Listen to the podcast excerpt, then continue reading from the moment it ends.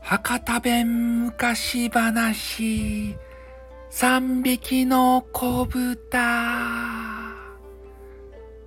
えー、昔々ですね。あるところにね三匹子豚がおったとですたい。ねなんかちょっと太っちょの、えー、子豚。これ1匹目の子豚ね。でちょっとマッスルな子豚。これ2匹目。でちょっとちっちゃい子豚。これ3匹目ですね。それで、えー、お母さんがですねこの子豚たちにもうそろそろねこの家じゃなくて自分たちで家ば作ってそこに住みなっせってこう言いました。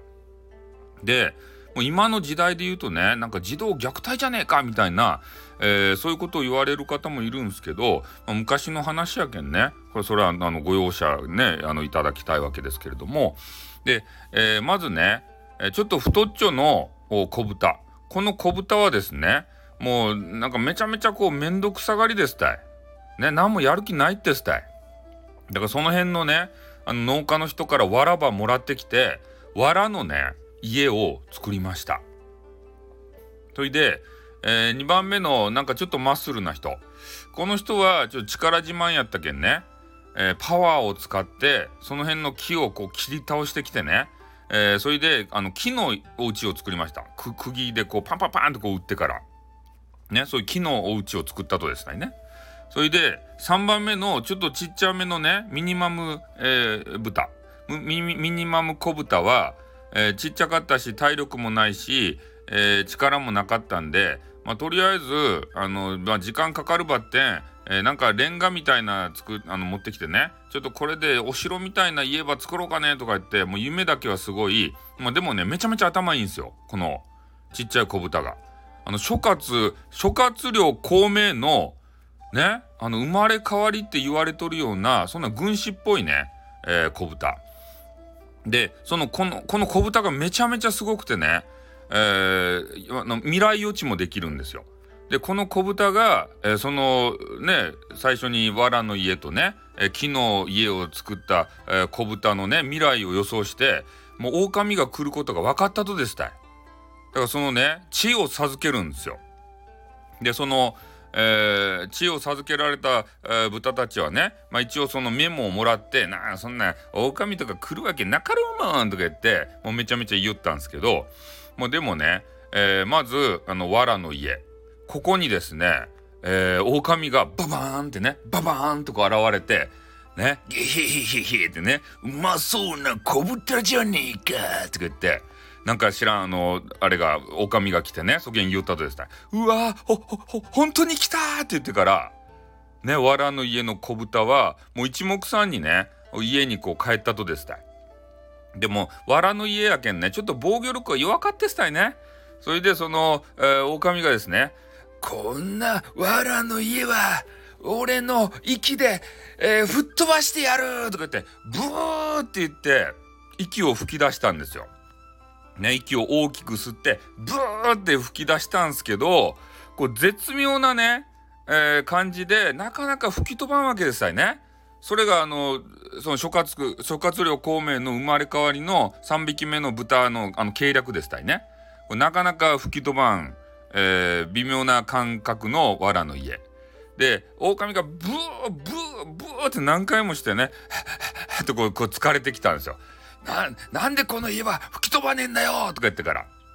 ね、それでもう最大パワーでブワーってした時に、やっと吹っ飛んだんですけど、まあでも、ね、狼もちょっと脳の血管が切れて脳脳一血みたいなやつでうわーってこう倒れてしまってうわーって倒れたんですよ。でそのうちにね藁の家の子豚は逃げました。で隣のね、えー、木の家の豚のとこに駆け込んだとです。でそのうちにね、えー、狼もやっと脳みそがねあの回復してきて、えー、ねもうなんかこう息をあの吐きすぎたぜと。ね、今度はもうそげんならんように、えー、気をつけるぞって言って、えー、隣の家に行ったとです。で隣の家を見たところね「おお木の家じゃねえかこんな家俺のファイヤーで燃やし尽くしてやるぜ」って言ってねあのマッチを持っとったけんそれをシュッてこう吸ってからねその木の家にパーッとこう放ったとですたいね。えそしたらまあ木やけんボフってこう燃えるじゃないですか。ねそれで、えー、まあ、家の中にいたですね、えー、子豚たちはこう慌てふためていたんですけど、えー、3番目の子豚のメモを見てですねにやりって笑ってでまあ家の中にねあのしばらくいたんですけど、えー、ある瞬間を狙ってね、えー、外に出ました。でその瞬間っていうのがあの東南の風が吹くね、えー、時期があって、えー、外でこう狼がですね、えー、こうニヤニヤしながら見てたんですけどいきなり風向きが変わってですよその家に放ったファイヤーがブワーってね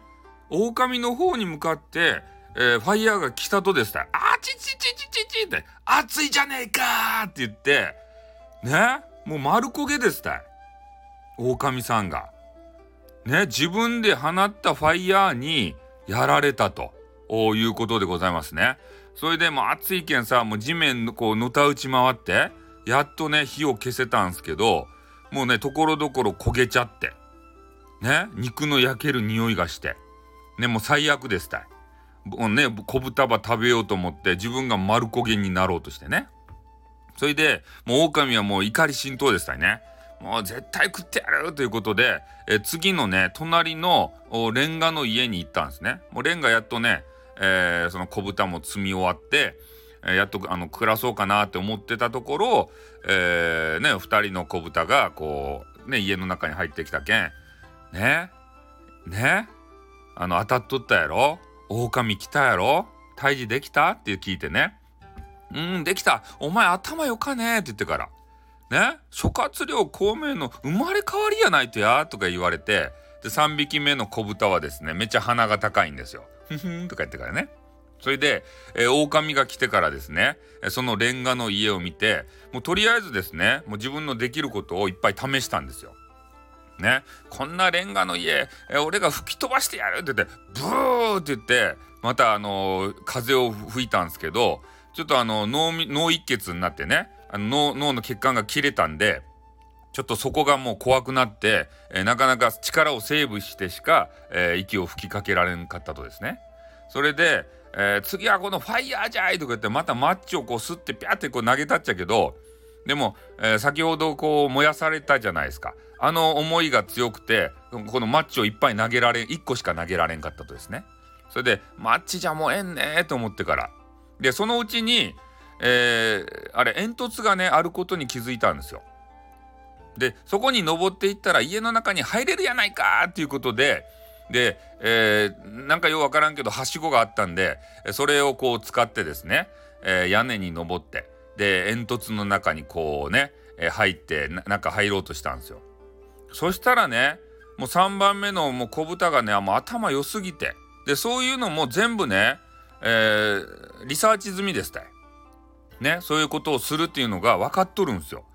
で家の中で何をしよったかっつったらもう鍋をねぐらぐらぐらぐら煮とるわけですたい。ね熱いもう熱湯で。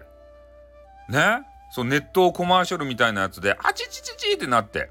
ねそういうことになるんですよ。で、えー、狼はねそれそういうことも知らずに、えー、煙突からねピューって下に下がっていったんですよね。そしてえー、やっとあの子豚が3匹食えるぞって言ったんすけどね降りた先が鍋の中でしたうわーチチチチチって言ってから言ったんすけどねでもここからがねまた孔明の策略が、えー、火を吹くわけですよ。で熱いってなったんでまた上にこうね煙突たどってこう逃げようとしたんですけどね煙突のこう上からですねなんか蓋みたいなやつがポポポポって迫ってきてもう上からもう逃げられんわけですたいもう鍋に閉じ込められたような状態。それで狼がですねもう鍋で煮られちゃってね死にました。それで3匹の子豚はというとね今日はごちそうだぞとか言って諸葛亮孔明の生まれ変わりのね、えー、子豚が言ったんですよ。えこの狼食べるのかい？って言ってからね、狼鍋なんてなかなか食えないぞって、今日はパーリーだとか言ってから。ね。それでお母さんとかも読んで、町の人とかもね、いっぱい読んで、えそのレンガのお家でね、えー、狼鍋パーティーをしたということでございます。めでたし、めでたし、おしまい